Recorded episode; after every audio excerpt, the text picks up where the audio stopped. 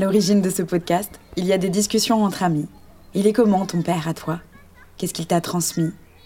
Quel a été son rôle au sein de ta famille? Était-il absent, présent, tendre ou violent, aimant ou indifférent?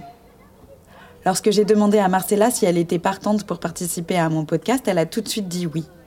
Elle a tout de suite accepté de me raconter l'histoire incroyable de son père, un guerrier chilien au début des années 70, fait prisonnier en 1973 par le régime d'Augusto Pinochet, puis exilé de force en France trois ans plus tard. Ce faisant, elle m'a aussi décrit l'histoire de sa famille, ballottée au gré du temps et des événements politiques, entre deux pays, entre deux cultures, entre deux chemins possibles.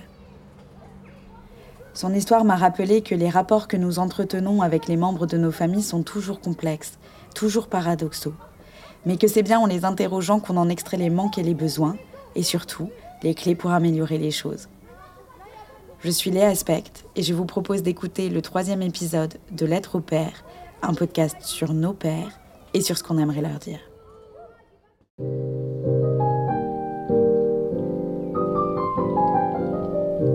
Très cher père, tu m'as demandé l'autre jour pourquoi je dis que je te crains. Dans notre culture, la grande majorité des gens appliquent une règle tacite qui exige que les secrets patriarcaux ne soient pas diffusés afin de protéger le règne du père. Mon père, ce héros au sourire si doux. Parfois, quand tout allait bien, je crois que mon père aimait vraiment avoir une famille.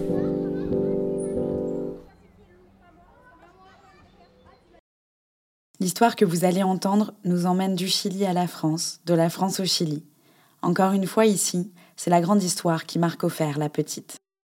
Alors, mon père euh, est né dans les années 50, en 52, à Lota, qui est une ville du centre-sud du Chili. Sa mère au foyer et euh, un père euh, mineur dans les mines de charbon. Donc ce n'étaient pas les gens les plus misérables, puisqu'il y avait un salaire et puis tout le paternalisme des, grandes entreprises de cette période-là. Donc avec une maison au courant, électricité, des, des, parents qui n'étaient pas analphabètes par exemple. Et euh, il a donc grandi dans un quartier de classe ouvrière où la plupart des hommes ont travaillé dans les mines. a bien ancré dans une culture très macho d'ailleurs très, très catholique et pratiquante. Mais il naît donc à une période où euh, il y avait déjà eu euh, des grands mouvements sociaux euh, durant le siècle et qu'il y avait déjà une certaine ambiance donc, de questionnement, de remise en cause de, des inégalités sociales, par exemple. Donc il a commencé à se détacher déjà pendant l'adolescence de la religion et euh, à s'engager politiquement un peu plus tard. Euh, à savoir, lui, à ses 18 ans, il y a donc euh, une élection présidentielle au Chili avec Salvador Allende et une, unité de gauche, donc une coalition de gauche qui allait de l'extrême gauche à la gauche modérée, où là, donc, euh, la jeunesse de l'époque euh, s'est euh, impliquée complètement. Et lui, donc, à cette période-là, s'est inscrit dans le Parti socialiste.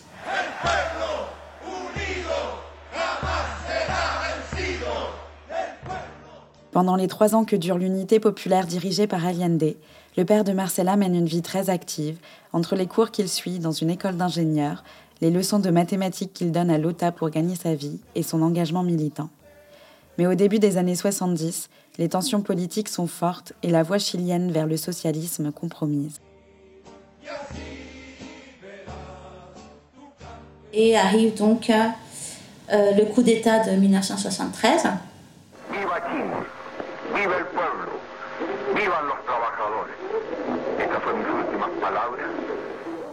Euh, mon père avait 20 ans. En octobre, euh, son 21e anniversaire, en fait, il le passe en prison. Il a été euh, trois ans détenu, euh, avec tout ce que ça implique, à, savoir bah, torture. Il est passé par euh, des centres clandestins de torture, par un stade, pour en arriver après à la prison, donc, où là c'était un peu plus posé, on va dire, durant les deux dernières années. Hum, j'ai jamais vraiment réussi à savoir ce qui était vrai, ce qui était faux. En tout cas, officiellement, il a été détenu puisque son groupe donc politique, donc la section dans laquelle il était au sein des jeunesses socialistes, aurait donc planifié ce ce qu'on pouvait considérer un attentat en cas de coup d'État, puisque l'ambiance était très tendue. On savait qu'il y avait de fortes chances qu'il y ait un coup d'État. Euh, donc tout, le monde est passé par la tôle, tout le monde a été torturé, la plupart ont été euh, exilés par la suite.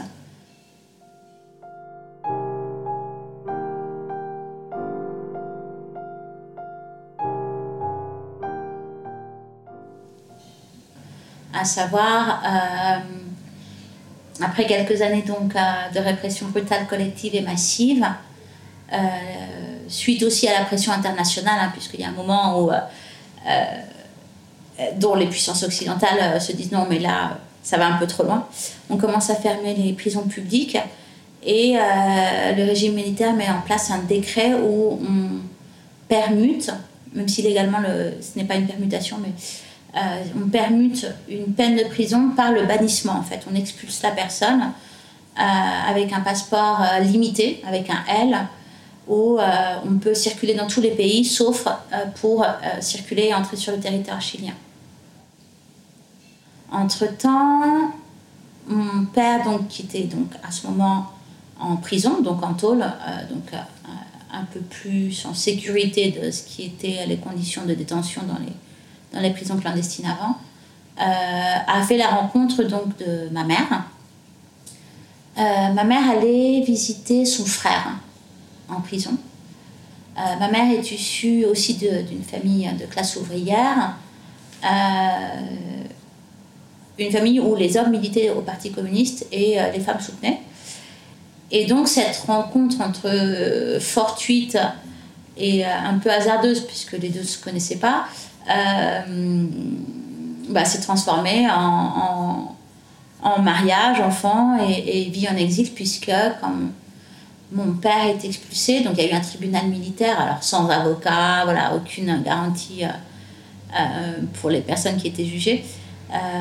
donc quand le verdict tombe, bah, il décide de proposer à cette fille dont il était tombé amoureux et qu'il voyait de temps en temps en parlant dans, dans l'immense euh, cour où les euh, prisonniers pouvaient voir leur euh, famille, mm, bah, il lui propose de, de partir et elle lui dit mais comment? Bon, il faut qu'on se marie. Donc les deux se marient du jour au lendemain. et mon père est donc expulsé en septembre et ma mère arrive en France en décembre de 1976. Et, euh, et moi, je nais donc euh, neuf mois après, pile poil, en septembre.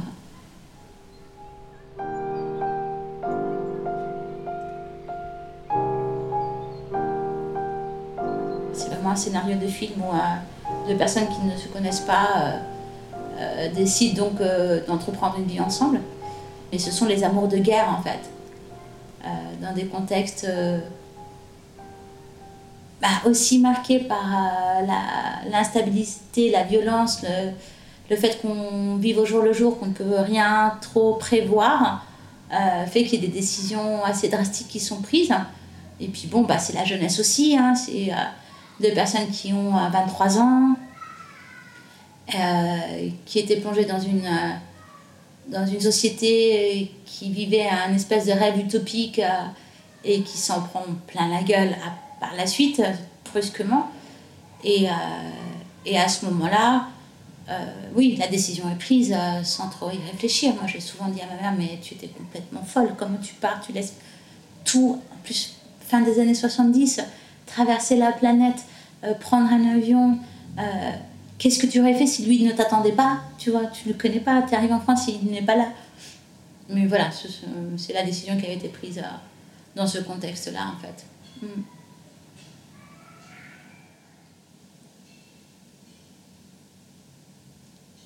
Donc, euh, foyer pour réfugiés. J'ai su récemment que mon père avait été au tout début dans un foyer en banlieue parisienne et ensuite donc en Eure-et-Loire, donc euh, périphérie, de, périphérie de banlieue parisienne. dans une petite ville qui s'appelle Châteaudun. donc quand ma mère arrive, c'est ce foyer qui est plus pour famille, puisque le foyer où il était arrivé était plutôt pour des hommes seuls, où il y a un certain nombre de familles chiliennes. Donc la première période de l'exil, c'est vraiment bah, la sensation que c'est passager. Euh, que l'année suivante, euh, euh, la dictature va tomber et on rentrera au pays. Malgré les espoirs, l'exil se prolonge et la famille s'installe à Dreux. Marcella m'a raconté comment s'est organisée à cette époque la vie de son père en France entre son engagement pour le Chili et son travail. On avait discuté avec mon père en disant non, il faut aller sur Paris, euh, continuer les études. Mais lui s'est retrouvé à être père quasiment tout de suite, avec une femme qu'il ne connaissait pas, avec tous les traumas de torture et compagnie. Donc euh, son urgence était de trouver du travail, donc il a commencé à bosser à l'usine. Et mon père, donc, hum, travaillait beaucoup. Déjà dans les années 80, euh, c'était le passage au numérique déjà, en fait. donc lui a commencé à se spécialiser là-dedans très tôt, on va dire. Donc je pense qu'il y avait une partie donc, euh, consacrée à la vie pro, euh, une autre partie, bah, le militantisme. Et comme euh, il n'y avait pas d'activité de solidarité envers le Chili à Dreux, qui était la ville où on a habité, lui était souvent absent en fait, puisqu'il y avait des réunions à droite et à gauche, à Paris, mais pas que. Et on savait très peu aussi ce qu'il qu'il faisait, où il était. Il y avait des réunions à l'international aussi entre euh, entre camarades euh, chiliens, mais aussi euh, des négociations avec, avec, avec des groupes politiques d'ici pour organiser la solidarité avec le Chili. Mon père a fait des milliers et des milliers de kilomètres, il a toujours beaucoup, beaucoup conduit. et par la suite, je savais, j'ai su par la suite qu'il transportait aussi des dirigeants ici et là pour des réunions. Bien qu'il soit très impliqué dans son travail et engagé dans la vie politique du Chili à l'étranger, le père de Marcella reste pour elle un parent présent pendant toute son enfance. Euh, il, faisait quand même beaucoup de choses avec nous. J'ai des souvenirs euh, d'aller euh, à la pêche, un petit étang qui était dans le coin, d'être sur un tabouret en train de regarder le, moteur de la voiture et qu'il m'explique donc, aller à la piscine. Je me souviens que, oui, il avait eu une période où il a beaucoup développé des photos parce que il s'était acheté un appareil, donc euh, faire des photos en noir et blanc et la salle de bain fermée. Moi, je voulais y être. Il me disait, mais non, tu es encore trop petite, euh, mais je vais t'apprendre après. Ou le piano, il me faisait jouer au piano. Et, et d'apprendre à jouer l'international, parce que comme ça, il pouvait m'enregistrer sur une cassette et l'envoyer à sa famille, ce qui finalement était pas très. C'était un peu risqué quand même, mais bon, on supposait que les cassettes n'allaient pas être écoutées. Et puis, je pense que moi, je n'ai pas ressenti tellement ce père absent, c'est que parfois aussi, comme j'étais donc l'aîné, il y a mon frère qui est né trois ans après. Euh, moi, il m'emmenait parfois à, certaines réunions à Paris, où je rencontrais bah, aussi euh, d'autres enfants. Euh, il y avait souvent des, des compagnies, là, donc des femmes camarades qui s'occupaient des gamins. Il y avait des activités, des... c'était surtout organisé par exemple des conférences, des concerts, des groupes de danse qui venaient, des discours, voilà, des rencontres. Donc j'ai des, des beaux souvenirs de journées comme ça où, où j'étais avec plein d'autres gamins, et, euh, des adultes qui discutaient des trucs sérieux et, et, euh, et nous euh, dans, dans, dans toute cette atmosphère-là en fait. Ce militantisme joyeux, qui marque encore aujourd'hui Marcella dans sa propre pratique de l'engagement, ne l'a pas empêché d'être déterminée aussi par les douleurs de l'exil, de la dictature et de la torture. Ces questions, présentes dès son enfance, l'ont incité à consacrer sa thèse de doctorat aux femmes de l'exil chilien. Lors de notre entretien, nous avons parlé de la gestion des traumatismes chez les femmes et les hommes victimes de la dictature. Je pense que j'ai eu conscience très tôt euh, du mal, en fait. Euh, du pire et du meilleur de l'humain, on va dire. Hum, et je savais que mon père était donc passé par la prison. Euh, mais on n'en parlait pas explicitement. Et une seule fois, mon père a fait un commentaire. Je vais avoir aussi 8-9 ans. Et c'était sur le ton de la blague. On déjeunait donc dans la cuisine un jour comme un autre, où il était question de dentiste, où lui tout d'un coup dit Ah oui, euh, donc en espagnol, parce qu'il parlait, on, mélangeait souvent, mes parents me parlaient souvent en espagnol, nous, avec mon frère on parlait en français, mais bon. C'était vraiment idiot de ma part. Quelques jours avant d'être détenue, bah, j'étais allée chez le dentiste et on m'avait arraché une dent de sagesse. Et ces connards, donc, la gêne, c'était par là, quoi. Parce que quand on enlève une dent, bah, évidemment, la, la gencive. Et il éclate de rire et il change, le sujet. Et moi, j'étais là, mon assiette, ma fourchette, 8-9 ans, et je me dis, quoi? Et c'est le seul moment où il en a parlé. Euh, plus jamais, en fait, je pense qu'on n'en a plus jamais parlé directement de ce que lui, il a subi. Euh. Et je le sais parce que justement, j'ai pour ma part, donc travailler cette question et fait des entretiens avec beaucoup de personnes. Euh, je me suis documentée, donc je sais toutes les techniques qui ont été utilisées et euh, je sais parce qu'il a passé, quoi. Mais à nous, on n'en a jamais parlé euh, directement. Mm.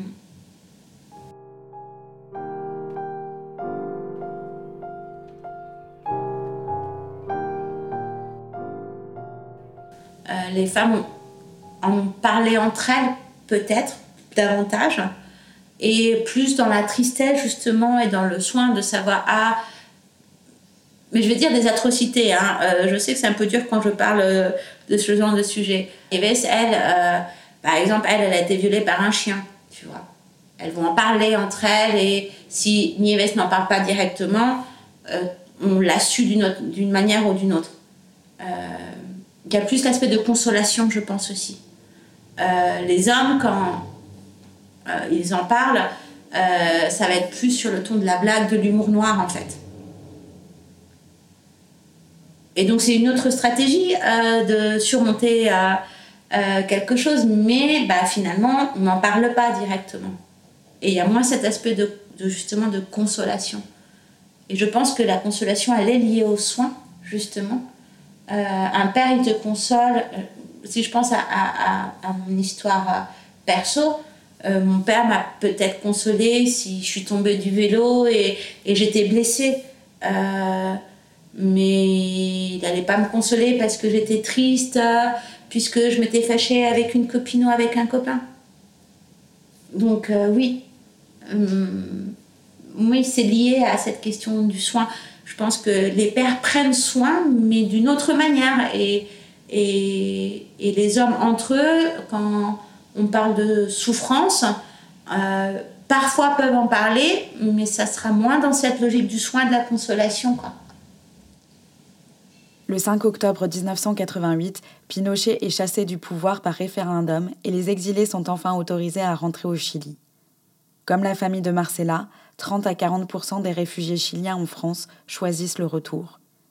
Mais au Chili, l'adaptation sera lente et difficile. Donc mon père avait l'interdiction de, du territoire chilien, de, vivre et d'entrer sur le territoire chilien. Et donc en 88, euh, le nom de mon père apparaît sur, euh, le journal officiel. Je me rappelle bien, puisque c'était euh, une sensation très étrange pour moi. je voyais mes parents en train de discuter de ça, et je sentais que c'était quelque chose de très solennel. Donc on, on parlait toujours du Chili, de oui, la dictature et tout, mais quelque part, je n'avais pas réalisé qu'on allait vivre là-bas un jour. Euh, et donc la décision, elle a été prise très rapidement, en fait. Quelques mois après, euh, on était au Chili. C'était quelque part aussi un devoir de rentrer, pour le côté politique. Et puis, euh, comme ce n'était pas du tout une décision, mais une expulsion, pour lui, je pense, quelque part, c'était réparateur et il, voulait rentrer absolument.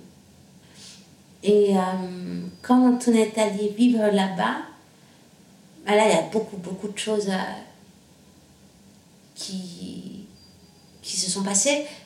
Pour eux, finalement, c'était une réadaptation. Le pays avait changé, c'était un pays en dictature encore. Pour nous, c'était euh, qu'est-ce qu'on fait là? Comment on s'adapte? Voir les contrastes. Il y avait encore la peur, les militaires dans les rues. Euh, mon père était suivi. Euh, par exemple, on ne pouvait pas sortir. On a vécu chez nos grands-parents au début. Hein. Euh, on ne pouvait pas aller à l'école seul. Au, coin de la rue, il y avait une, bagnole banalisée. Hum, tout début, on n'avait pas de voiture, donc on allait en bus à une autre ville, donc la grande ville. hum, et donc on avait des instructions. On savait très bien que, comme il y avait des contrôles policiers de temps en temps, chaque fois qu'il y avait des flics, euh, mon père s'éloignait, donc on ne devait pas s'en approcher, et que euh, après le contrôle fait, il fallait attendre que les flics descendent du bus euh, pour pouvoir à, nouveau discuter. Et les consignes étaient bah, si, si on embarque, vous, vous continuez dans le bus. Voilà. Ou si je ne suis pas là à la sortie de l'école, vous allez à telle adresse. Il n'a pas pu trouver de travail puisque bah, lui, c'était euh, donc spécialisé euh, dans quelque chose qui était euh, très peu développé. Et au Chili, le seul endroit qui était équipé donc avec tout le système passé au, numérique, des, des, machines et compagnie, bah, c'était à la marine en fait. Et avec ses antécédents politiques, non seulement lui n'était pas prêt à le faire, mais il n'allait jamais être embauché. Donc, euh, il a fait comme pas mal de gens, essayer de monter sa propre boîte euh, et son atelier, donc, pour faire des. Euh, j'ai oublié comment on dit ça en français, tiens, c'est marrant. Pour faire des pièces, en fait, pour des grosses boîtes aussi. Et au début, bah, c'était aussi beaucoup avec les mines de charbon. il revient dans sa petite ville, donc une ville qui est donc marquée par la pauvreté, qui est marquée aussi par ce fort sexisme. Donc son atelier, il avait dans cette ville-là. Et nous, on habitait dans la ville de ma mère. Donc ce sont des villes qui sont à 60-70 km de distance. Je crois que c'est là surtout où j'ai plus ressenti son absence, parce que là, il était beaucoup plus absent. Il revient donc avec cet espoir de continuer à faire des choses là-bas. Euh, professionnellement, donc, euh, bah, il s'en sort très mal en fait. Euh, il fait faillite très peu de temps après. Les mines de charbon sont fermées pendant les années 90.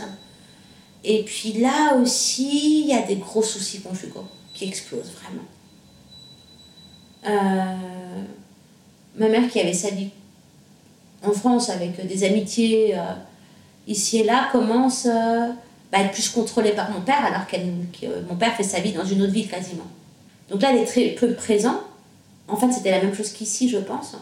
Euh, mais c'était plus marqué parce que voilà, le contexte était différent et que je pense que là, là j'ai senti qu'il s'est détaché de ses responsabilités familiales et en même temps, ils vont passer à l'adolescence. Et puis aussi un peu abusé de son pouvoir, à savoir il fallait être à sa disposition. C'est-à-dire qu'il revenait le week-end, il fallait être là, à la maison, quand lui venait, mais on ne savait jamais quand il allait venir. Donc période sans portable et tout ça. Donc, euh, et puis à devenir très très strict sur les sorties, sur les fréquentations. Euh. Et puis là, bah, mes parents finissent par se séparer, justement puisque euh, les conflits sont trop forts. Et, euh, et en analysant un peu tout ça, la distance du temps et tout, c'est que finalement, si, si les deux s'étaient rencontrés à un autre moment, il n'y aurait pas eu toute cette histoire. Euh, ce sont des personnes très très différentes en fait.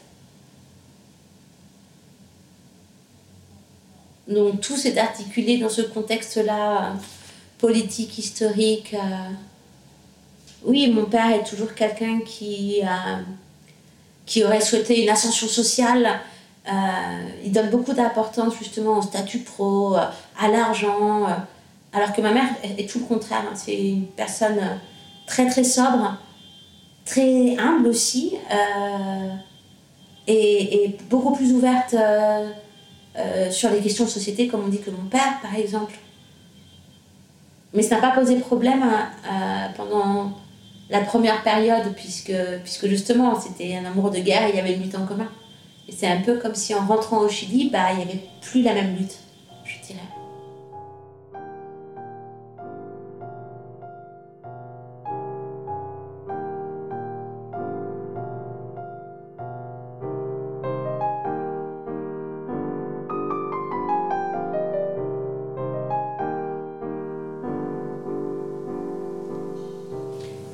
Il rebondit en, candidatant à, un- une fondation en fait, Euh, un lycée professionnel, et donc pour former des bons techniciens euh, donc dans l'industrie. euh.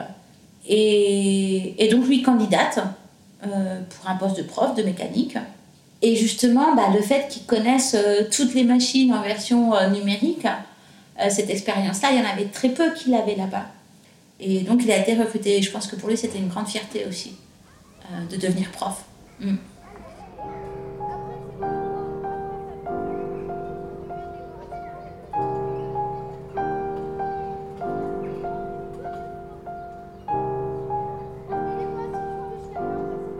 Mon, père a un caractère très fort. Et je dirais aussi, euh, c'est un personnage euh, très contradictoire puisque il est très autoritaire, euh, très dominant. Et moi, je dis souvent patron de fondo, donc euh, euh, propriétaire terrien. voilà, c'est vraiment cette, cette, cette, cette, attitude-là qui, qui, qui est présente chez lui. C'est aussi quelqu'un de très généreux. Et donc, lui peut se plier en quatre pour rendre service à tout le monde. Ça a toujours été le cas, en fait. Donc, euh, oui, des grosses qualités et des, gros défauts. Et c'est, je pense, parmi ces qualités, c'est surtout un, battant, quoi.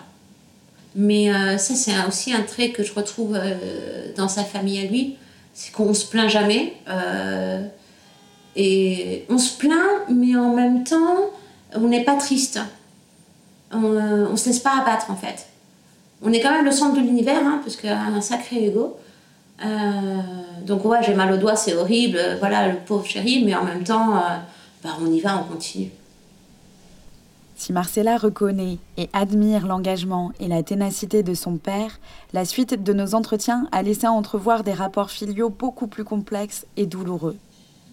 Ben, moi, je suis en train de me rendre compte que je parle beaucoup de sa vie avec une prise de distance, mais ma, ma relation avec mon père est catastrophique. Euh, moi, il m'a fait peur. hein. Mon père était quelqu'un qui faisait peur à mes amis, hein, ça c'est clair. C'était il y a le père de Marcella ce week-end, tu vois, on va pas chez elle. Euh, et en même temps, oui, euh, en discutant avec lui, après, ça peut aller, mais on sait très bien que il va, il a une, voix. Moi, j'ai très longtemps eu très très peur de ces excès de colère, tu vois, rien que pour savoir. Mon père est vraiment quelqu'un qui, à la fois, peut être admirable et détestable. Donc non, j'ai eu vraiment des gros conflits avec mon père tout le temps. À partir de l'adolescence, j'allais dire. Euh, L'enfance, c'était quand même différent. Euh, mais à partir de l'adolescence, qui était violent aussi. Donc verbalement et physiquement aussi. En particulier pendant l'adolescence. Avec ma mère, il n'a pas eu de violence physique à proprement parler. Euh, mais oui, euh, ce qu'elle me disait, ça pouvait lui arriver de donner un coup de poing euh, sur le mur. Donc ce sont aussi des actes de violence euh, physique. En fait, c'est la crainte qui est là, que ça dérape à n'importe quel moment. Donc quand on était enfant, ça lui arrivait euh, de nous frapper ou surtout nous engueuler très très très très, fort. Et puis l'adolescence était quand même plus violent que ça. Et donc moi je me souviens d'une fois être arrivée à... Je devais avoir 18-19 ans, j'étais pas non plus tout- toute gamine. Euh, donc à 2h du mat, j'étais chez une copine. J'étais celle, celle souvent qui avait le moins la permission pour euh, sortir le soir. Et, euh, et oui, il m'avait frappé et finalement j'avais plein de bleus sur les bras notamment. Et ensuite, ma mère m'a vue. Moi j'étais en t-shirt. Et, et bon, on a pleuré ensemble. Après, mais ma tante était là, donc la mère de. La, pardon, la sœur de ma mère. Et qui lui dit Mais tu, tu, vas, tu vas tolérer ça et, et ma mère m'avait dit euh, de mettre des manches longues. Et je lui ai dit Bah non. Si on me demande, je le dirai, quoi. Et je pense que ça, ça a beaucoup. euh, oui, contribué à que ma mère me dise Non, là, ça va trop loin,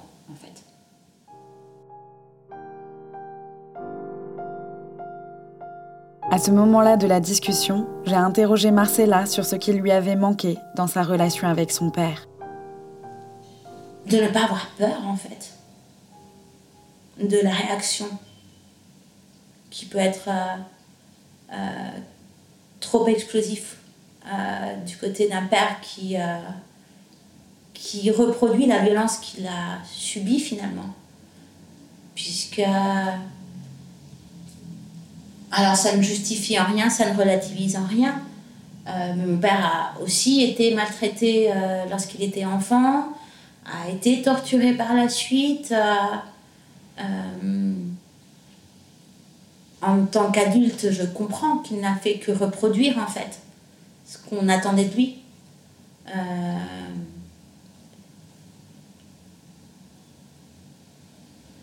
Oui, il y a beaucoup de réactions qui sont basées sur la peur de sa part. Lui a une méfiance extrême des hommes. Et quand je dis des hommes, c'est l'humain, mais c'est surtout des hommes.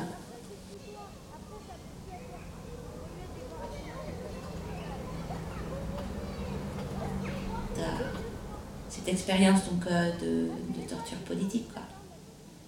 Surtout quand tu as quelqu'un qui, qui va dire ah, je m'en sors tout seul euh, et qui n'en a pas parler finalement. Jamais. En ayant compris euh, la, mécanique de la mécanique de l'horreur, en fait, de comment on, détruit l'humain, en fait. Euh, c'est ça la torture, en fait. Euh, ce n'est pas que le fait de frapper une personne et de la douleur physique, c'est vraiment vouloir la réduire à sous-personne. Et je pense que cette blessure-là, euh, euh, elle ne cicatrise jamais. Euh, surtout que mon père fait partie de ces gens qui n'ont jamais voulu avoir de suivi psy. en arrivant en France, ça lui été proposé, donc il est allé voir un psychiatre et qui, à part lui donner des médocs, n'a pas proposé de thérapie. donc mon père s'est retrouvé à, donc, euh, sous l'effet de, de médocs hyper forts et, et, et s'est dit mais non, euh, je peux pas. Tu vois, il faut que je fonctionne ici, euh, je peux pas prendre des médocs pour dormir, pour être, pour être fonctionnel. Voilà, il était sous l'état d'un zombie, donc il s'est dit non mais ce sont des conneries, moi je peux m'en sortir sans. Et jusqu'à présent, il a ce discours-là en fait de les psys ça ne sert à rien, moi je m'en suis sortie tout seul, était là tu peux toujours pas dormir avec la porte fermée parce que il y a des craintes qui sont restées et des angoisses. Donc euh, évidemment, tu t'en es pas sorti.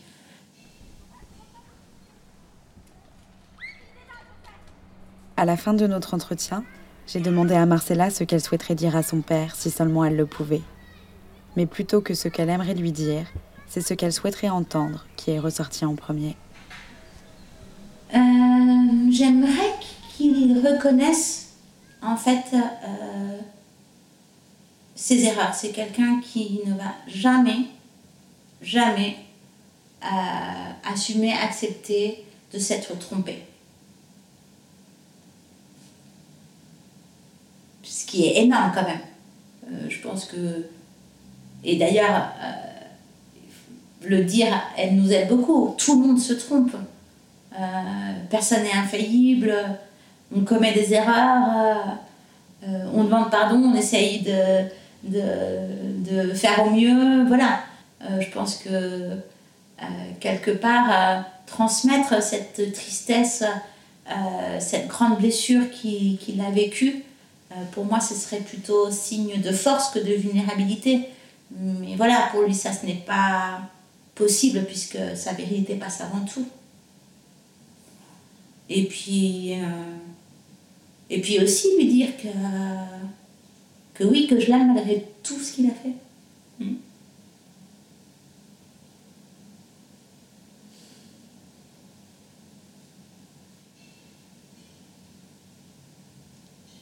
J'ai conscience que ma naissance euh,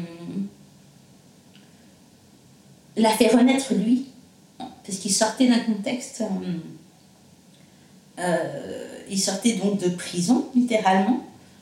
Et euh, ma mère était donc tombée enceinte euh, sans que ça soit planifié.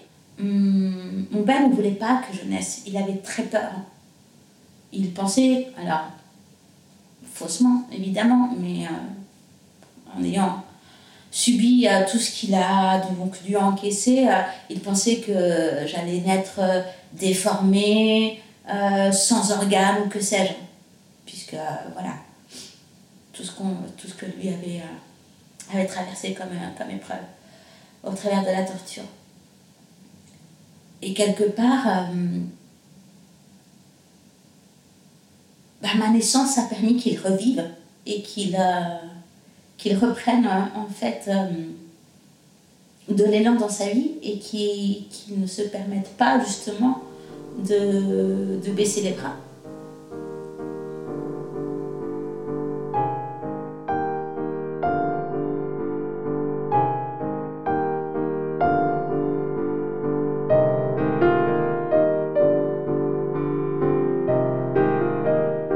Chez chacun et chacune, il y a la figure publique, celle que l'on assume face aux autres, que l'on porte dans le monde. Et puis il y a la figure privée, interne, familiale, qui s'autorise à être plus sombre, plus dure et plus injuste. Les pères, première figure de pouvoir au sein des familles, se permettent parfois dans l'intimité du foyer des comportements qui peuvent être questionnables, voire même inacceptables. Ici, selon les mots de Marcella, propriétaire terrien. La famille devient objet, objet que l'on possède, sur lequel on projette ses frustrations, ses colères, la violence enfuie, subie elle-même dans un contexte familial ou comme ici dans celui d'une dictature politique. Le régime d'Augusto Pinochet a fait plus de 3200 morts, 38 000 torturés et des centaines de disparus. Le père de Marcella a vécu des atrocités que l'on ne peut nommer qu'avec peine. Ces dernières lui ont laissé de profondes cicatrices qu'aucune de ses expériences de vie ne lui a permis par la suite de guérir complètement. Sa vie de famille, pourtant, lui a donné un nouveau souffle, une force vitale, nécessaire pour rester debout, pour militer, encore et toujours, pour le monde dans lequel il croyait. Mais cette dernière a aussi subi à travers lui le coup de la grande histoire et les répercussions d'une violence inouïe. Mais comment faire alors? Comment faire pour que les pères ne projettent pas la violence qu'ils ont pu vivre sur celles et ceux qui sont sous leur responsabilité? Comment faire aussi pour qu'ils reconnaissent leurs erreurs, qu'ils demandent pardon lorsqu'ils se trompent, lorsqu'ils font du mal Au fond, il ne s'agit peut-être pas tant de vouloir éradiquer la violence, peine perdue, mais plutôt de chercher collectivement une manière de ne pas la transmettre au sein des familles. Si nous ne nous posons pas la question maintenant, nous n'arriverons à rien. Je pense que oui, tout, ce qu'on a pu un peu échanger, tout ce que j'ai dit plutôt. Si on prend quelques extraits, ça peut sonner euh, comme si je me référais à des personnes différentes, quelque part. Et donc de retrouver tout ça chez une personne, c'est un peu étrange. Et je crois que la relation euh, avec un père comme beaucoup de relations, elle est marquée par de grandes, grandes contradictions. Et que finalement, oui, euh, comment expliquer qu'on puisse aimer quelqu'un euh, qui à la fois t'a fait du mal et à la fois t'aime d'une manière aussi inconditionnelle C'est quand même, euh, oui, c'est quand même rempli de contradictions et c'est à la fois triste et c'est à la fois beau, je pense.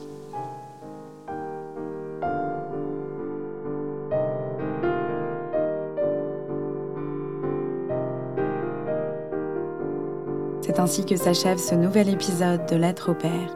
Je vous remercie pour votre écoute et vous dis à bientôt pour un nouvel épisode et le récit d'un autre Père.